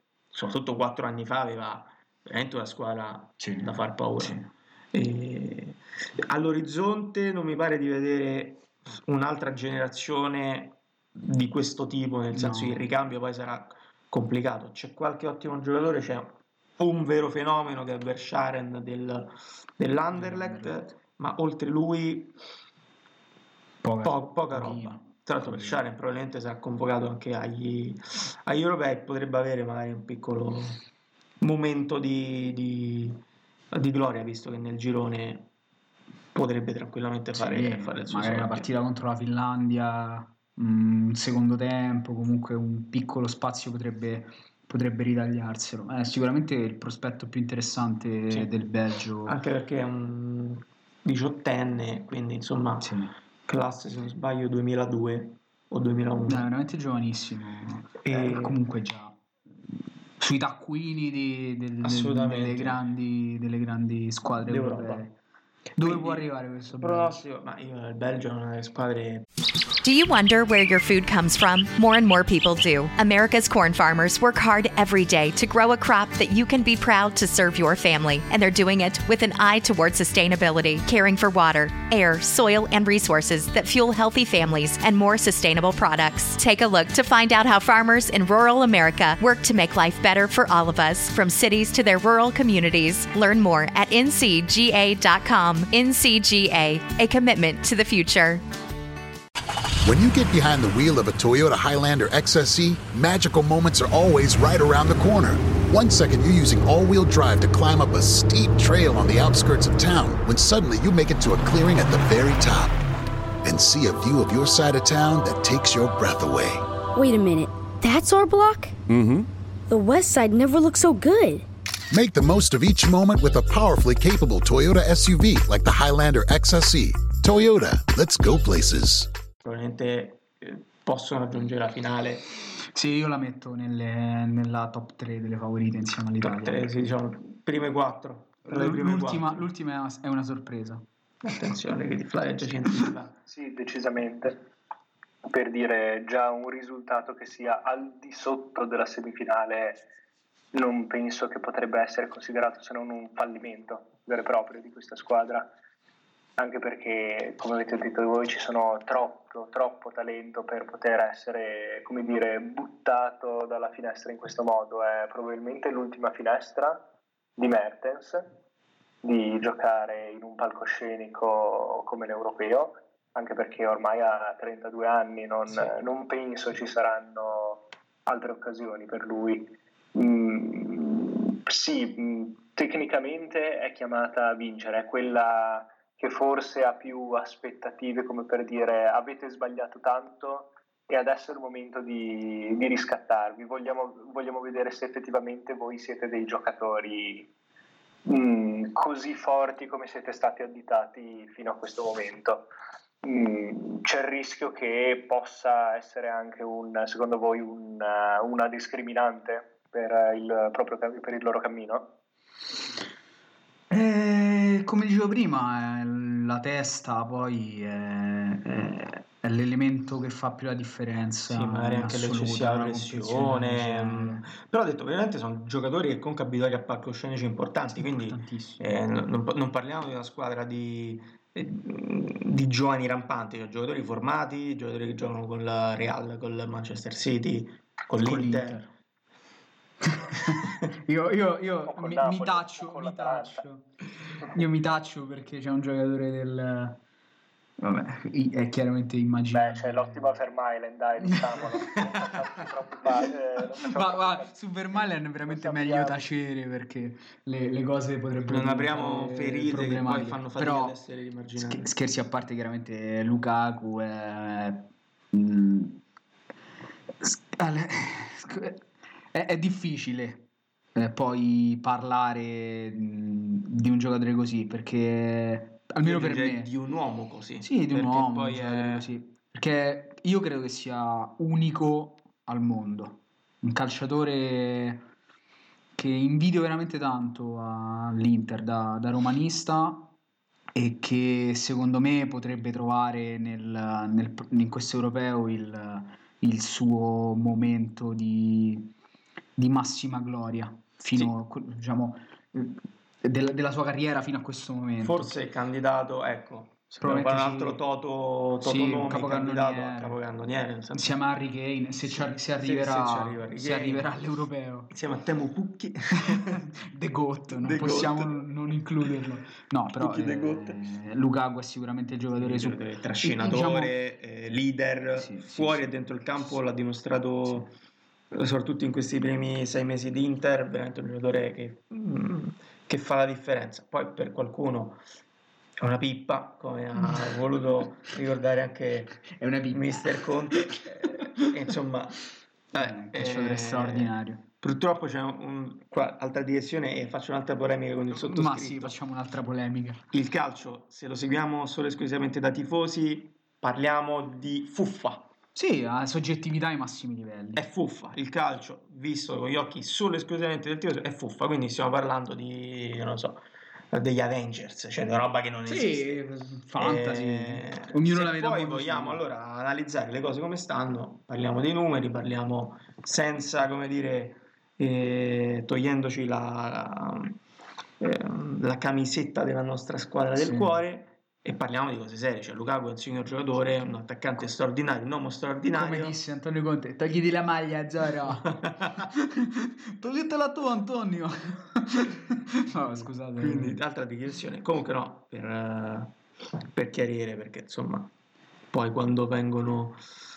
No, chiaramente abbiamo. Cioè, quando, quando siamo qui accantoniamo un po' la dimensione Ma, del ma tifoso assolutamente, da bar. non c'entra. Cioè, però, mh, insomma, mh, Su Lukaku c'è su, poco. su veramente Lukaku c'è poco, ma veramente, s- soprattutto come uomo. da dire. E, e lì io veramente con, con Lukaku eh, la chiudiamo, la chiudiamo sul bello, Sì. probabilmente un giocatore eh, che mm, io insomma una puntatina su lui capocannoniere dell'Europeo. Ma è anche. MVP. Anche MVP, attenzione. No, Flavio, dai, avendolo, avendolo- avendo incluso il Belgio in nelle- su Lukaku. Io faccio l'in su Lukaku perché Lukaku. questa potrebbe essere la sua grandissima stagione anche in campionato e non vado oltre. E non vado oltre. Andiamo noi oltre perché ci abbiamo ormai alla fine di, questo, di questa prima puntata e passiamo alla Russia. E la Russia, ultima squadra del girone B, eh, squadra all'undicesima partecipazione agli europei, infatti ovviamente 6 partecipando come Unione Sovietica e poi 5 come invece la Federazione Russa. Ecco. Mm, tra l'altro vince come Unione Sovietica la- l'edizione inaugurale eh, nel 1960 in Francia contro la Francia, partita unica, quindi insomma cammino abbastanza agevole. E, mm, nel 2008 miglior risultato eh, con la Come semifinale Russia, co- Come Russia. come Russia, certo, sì, sì, sì, nel 2008 miglior risultato, semifinale persa poi con, ehm, con la Spagna. E che cosa dire della Russia? La prima cosa da dire di questa Russia, parliamo delle assenze, chi, più che chi ci sarà, chi non ci sarà. Non ci saranno dei punti di riferimento, eh, giocatori che per noi cresciuti insomma a cavallo tra gli anni mm, 90 e 2000 eh, ci hanno sempre accompagnato insomma tra, Sì, so. tra che- europei Erano sempre lì. erano sempre lì erano- ci, ci confortavano ci davano anche se il mondo va a rotoli però loro ci sono stiamo parlando di Igor Akinfeev e delle sue eccellenti papere che noi tutti insomma ricordiamo. Il portiere che sta sempre per esplodere e alla fine ad esplodere sono solo i palloni dalle sue Dizionario. Treccani alla voce eterno incompiuto Igor Eh, Akinfeev capace di alternare parate pazzesche a papere fantascientifiche sì, sì, fuori dal mondo e insieme a lui il sergente Sergei Gnashevich che Eh. purtroppo ha detto addio alla nazionale ora è allenatore della Torpedo Mosca la seconda divisione russa. Insieme a lui in difesa c'erano altri due tasselli fondamentali. So, sono le, le colonne d'Ercole Qualcuno- della Russia. Eh, qualcuno dirà i gemelli filippini della Russia qualcosa in più. Parliamo ovviamente di- molto di più. Che analogie. Vasily Alexei Berezuski, due che hanno portato, come dire, la croce della difesa russa sulle spalle per... È la croce proprio. È la eh, croce, cosa- in tutti i sensi. Per parecchio tempo, oh, tra l'altro ho scoperto, ritirati e tutte e due avevano le giovanili del Vitesse. Ma la Quindi, stessa, cioè, Le ma- giovanili so- del Vitesse. Sono siamesi. Che, che Due giocatori che probabilmente... eh, Ma no, ma perché semplicemente quando uno deve andare a lavorare ci manda l'altro così possono farsi le cose a vicenda. Perché questo, questo, questo Sai come, pensiero quelli- che... sai come i gemelli quando dovevi fare le interrogazioni e mandavi quello più studiato in qualsiasi materia? Tu grande esperto, ricordiamo, con i tuoi tre fratelli gemelli. Loga 1, Loga 2, Loga 3. Esatto. Chiss- chissà chi è che sta parlando in questo momento dei tre. Lasciamo il mistero. Vi siete dati il cambio nel corso della... E tra l'altro, qua facciamo il primo momento didattico. Possiamo inaugurare questa mini rubrica il chiusura. Inauguriamola, didattico. inauguriamola. Perché sulle squadre russe, sulla genesi dei nomi delle squadre russe, c'è veramente, come dire, una. eh, veramente dietro Una letteratura. letteratura enorme, meravigliosa, fantascientifica. Pensando a insomma, non solo squadre russe, ma tutte squadre che orbitano intorno alla sfera ex sovietica o anche slava, Sì. jugoslava. Sesca Mosca, Sesca Sofia, due esempi, Dinamo Mosca, Dinamo Kiev, eccetera, eccetera. Tutte queste Dinamo diciamo, Dresda. Dinamo Dresda, poi qui andiamo addirittura a DDR, Eh, meraviglie, magari poi faremo anche retrospettive di questo genere. In ogni caso, tu- tutte queste squadre mh, nascono come dopolavoro sostanzialmente ehm, del- delle fabbriche. delle fabbriche o delle comunque istituzioni, delle istituzioni. sovietiche. Quindi ogni volta che noi sentiamo una squadra che ha Dinamo davanti al nome è perché è la squadra della polizia. Quindi di- Dinamo è la squadra del dopolavoro Delle della- forze dell'ordine. delle forze dell'ordine, dei guardie. esatto. Dinamo infame. Perché solo nell'anno. Eh, alla fine- Il- il ro- il romanismo Eh, eh, eh, sì, viene esatto, fuori. esatto. Loga, Loga si dissocia da tutto Si questo, lui. vero? Ma sì, assolutamente no. no, Da, da questa romanità preponderante. Sì, sì, sto già per mandare un processo per direttissima a tutte le guardie a casa vostra. No, no, non, non c'è problema. Appunto. Ripeti un attimo il cap, scusa. Ma era lui quello che era stato visto in piazza Ospromonte? Eh, Loga? comprando 400 andiamo avanti Prendi nome e cognome. Tra l'altro, che va di moda. Comunque sulla Russia si svacca sempre. Sì, eh, non so perché, ma anche in privato, Anche in privato, sono, sì. sono- sono partite comunque accelerata finale. Vai. Arsenal, eh, Arsenal come Arsenal. Arsenal, Arsenal, In realtà Arsenale. c'è l'Arsenal Tula, ad esempio, e il nome deriva dalla fabbrica che Arsenal. produce ovviamente materiale Arsenal. bellico, quindi produttrice di armi. Shakhtar è simpatica, ovviamente. Shakhtar Don- eh, Donetsk, che poi prende mh, diciamo la regione del Donbass, Sì. che è ricca di miniere. e anche ricca di missili ultimi, anche, gli ultimi anche 5 anni in realtà povera, povera di squadre perché povera di gente povera di, povera che era una disgrazia una pazzesca disgrazia, però, eh, però ovviamente effettivamente tant'è. lo, lo Shakhtar il, il nome Shakhtar appunto deriva da Minatore quindi la squadra dei- Esatto, dei, Minatori sì. Locomotive viene da sé è, insomma abbastanza Chiaramente. facile dopo lavoro per i eh, lavoratori delle ferrovie e il Sesca invece è una squadra appartenente all'esercito quindi questo è il piccolo momento didattico questa roba ve la potete giocare a cena con la vostra bella oddio con la vostra bella bello. probabilmente o più, più probabilmente quando siete ubriachi e non sapete cosa Sì, dire oppure al insomma volete fare qualche bella figura a Natale, non Eh, so, ma sì, a zio ubriaco Ah, zio ubriaco. Io sai, Sesca Mosca. Senti, zio ti, ti racconto qualcosa sulle squadre russe mentre Comunque, gioca a tombola a prescindere, perché è veramente cioè, la genesi dei nomi è una roba Eh, pazzesca. eh. stupendo. C'è una lettera dietro. Io noi stiamo abbastanza in fissa con questa roba, quindi ve la raccontiamo. Se poi volete, volete approfondire, eh, fatelo. Cammino di qualificazione in- nel girone col Belgio, con il quale ha perso sia l'andata che il ritorno, ma insomma le altre squadre non erano propriamente Eh, no, ostiche. no. Parliamo di Scozia, Cipro, Kazakistan e della ridente San Marino. 33 gol fatti, 8 subiti. Eh, vittoria diciamo di punta, quella con la Scozia a Glasgow, in rimonta e parliamo probabilmente di uno degli uomini simbolo della squadra che è l'allenatore, lui veramente il sergente, definito Com'è che l'hai definito? Esatto, bravo. definito l'homo sovieticus. Homo Sovieticus, ragazzi. Anche questa eh, giocatevela Esatto, davanti a un bel sushi. dove volete, però magari citazione, altrimenti qui si chiamano gli avvocati. Eh, esatto, qui, qui, qui però dovete Attenzione, dire i diritti. dove, dove- esatto, esatto. Diritti, Non si transige. non vi, si transige. vi vediamo. Non è vero, E, ehm, quindi no, parlavamo di, di Cercesov, lavoro duro, disciplina, austerità e grandi baffi. Questo insomma eh, Che in Russia d'altronde i grandi baffi hanno una Allora, tradizione. cioè, ben consoli- Eh, consolidata, esatto. insomma.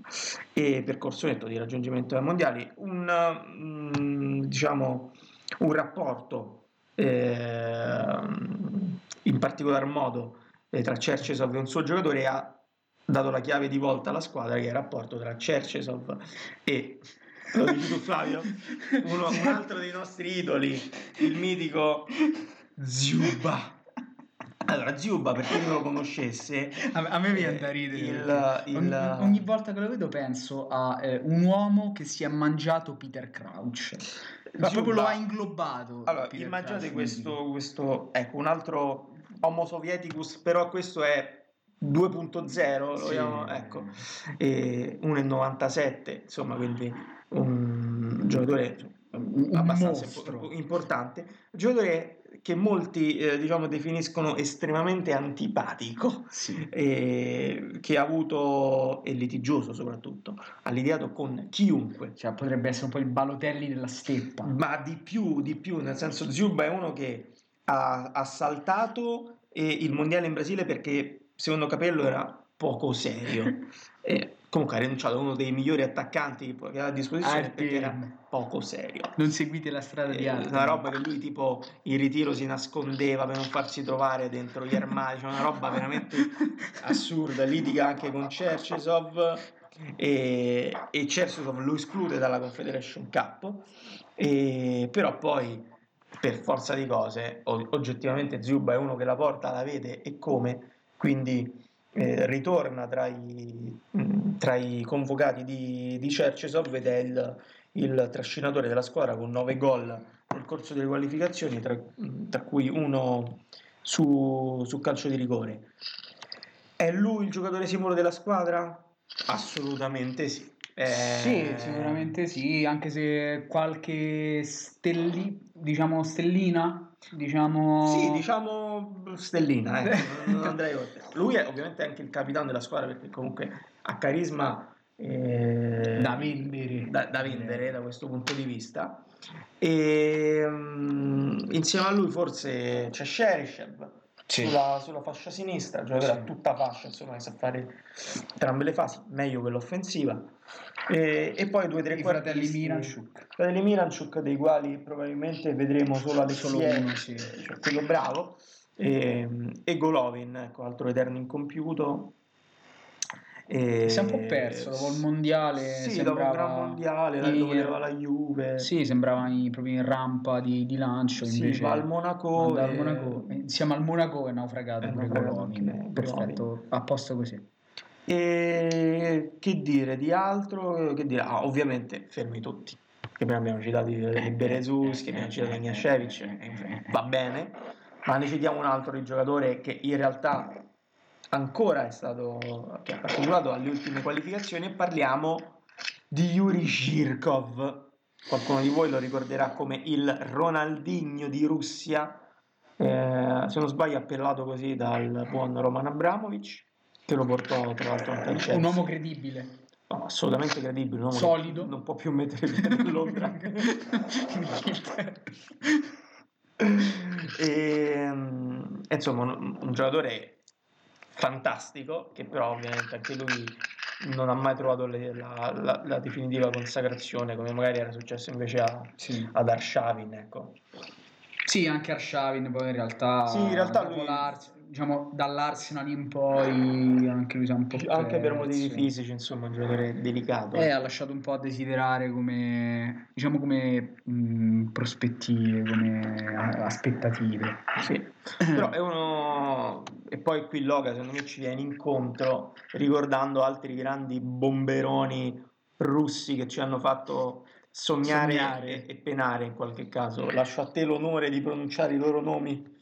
Beh, non posso che ricordare intanto mm, Andrei Arshavin, l'ottimo Pavlyuchenko ed infine Pogrebniak.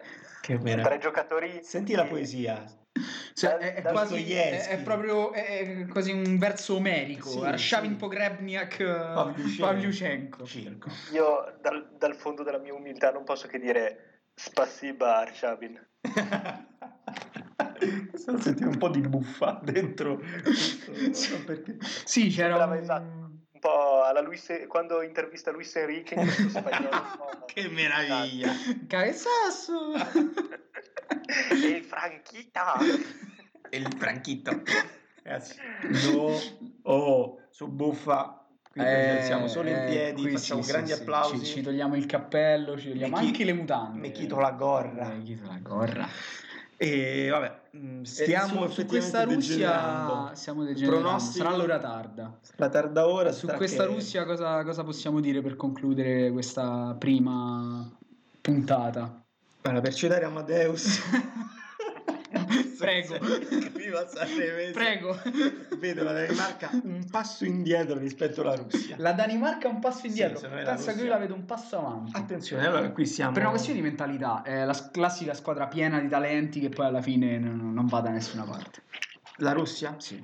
Non lo so, nel senso che mm, è una squadra che comunque ostica da questo, da questo punto di vista con, con un allenatore che veramente eh, quadrato, che ha dato una, una solidità importante alla squadra, ovviamente eh, il girone era abbastanza abbordabile, ecco, Eh, quindi eh, non può essere così, così indicativo. e ovviamente al centrocampo ha grande qualità perché Golovin se in giornata è un giocatore, un giocatore Importante. importante, Cheryshev sulla fascia un altro giocatore che comunque fa la differenza 5 gol nelle qualificazioni Zuba davanti l'abbiamo, l'abbiamo già detto secondo me la vedo poco più avanti poco più avanti rispetto alla Danimarca ma è una squadra che vedo al massimo Quindi qualificata ottavi. agli ottavi. sì può arrivare agli ottavi Mm, di- difficile vederla mm, ai quarti più avanti insomma Ma io forse tra tutte mi tocca questa volta dar ragione a Flavio, nel senso che secondo me è innegabile il fatto che ci sia, come dire, un'organizzazione tattica e come dire un, eh, un- un'organizzazione ben precisa di quelle che sono anche le proprie capacità all'interno di questa squadra, però io vedo che queste teste calde sì possono o fare delle cose incredibili oppure trascinare con sé nel baratro il resto della squadra. Cioè, stiamo parlando comunque con tutto il rispetto di Ziuba, che veniva considerato però poco eh, sto serio. sentendo quasi del come dire eh, No, no, ma perché io ho proprio pensato, cioè, Fabio Capello, per dire di una persona che è poco seria, dopo che in passato ha allenato e ha fatto giocare gente del calibro di Cassano, che per me è un'istituzione da Doriano, cioè posso ben capire come questo russo possa soltanto che superarlo in tutte le nefandezze che possa aver mai fatto per il, quel barese. Non, eh, No, probabilmente hai ragione ed è su questo che io punto per la mia perché per poi il de- mio de- pronostico. della Russia c'è da dire che abbiamo parlato prima dei nomi no? dopo lavoro Sì, eh. sì.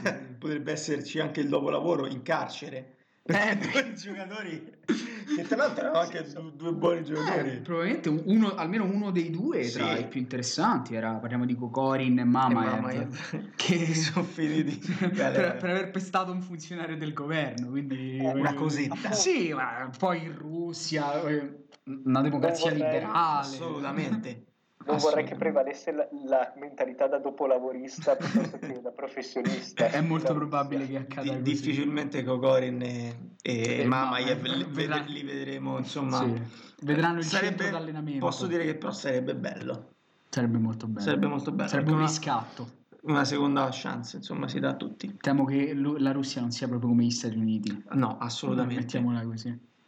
E beh, che dire? Direi Girone che... A, girone B l'abbiamo, Sì. l'abbiamo descritti. Direi a- ci fermiamo sugli Urali per il momento. Sì, per il momento Ah, a Vla- tra gli Urali e Vladivostok, scegliete voi una vedete località. voi, insomma, Russia comunque è abbastanza Mosca, grande. San Pietroburgo, fa- fate un po' voi. Sì, forse ci, fer- mm, Ci fermiamo a Mosca. ci fermiamo a Mosca. Ci fermiamo a Mosca. Ci fermiamo a Mosca Dalla e- prossima puntata riprendiamo Dal girone C girone C e... Eh, però Eccetera, eccetera, Speriamo e- di e avervi intrattenuto, eh, oltre che eh, insomma eh, informato da un certo punto di vista. E, non so, Loga, se vuoi. Vuoi, una dar- chio- vuoi darci una chiosa una ideale? finale, una Sì, chiosa sì, sì, finale, La chiosa finale? eh? sì, Vai. da segnare nel taccuino. Ma allora, stavo pensando sempre, ero, ero ancora con i miei pensieri al povero Ziuba che sempre con l'attaccarlo pesantemente. Potrebbe regalarci magari qualche, qualche piccante retroscena, magari extracolcistico, magari riusciremo a vederlo con una pinta di amara a bordo campo durante gli allenamenti. Non lo so, non- oppure sarà il più russo dei russi a trascinare questa Russia. Chi se non Mario Fernandez?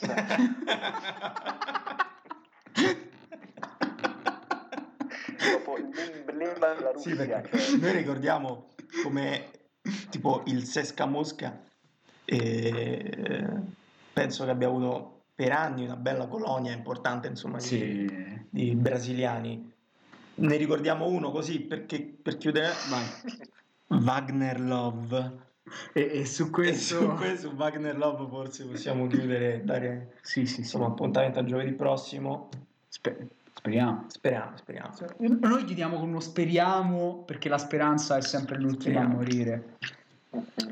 Diamo un messaggio di, di speranza. Mm? Insieme alla Russia, dici? Ma non lo so.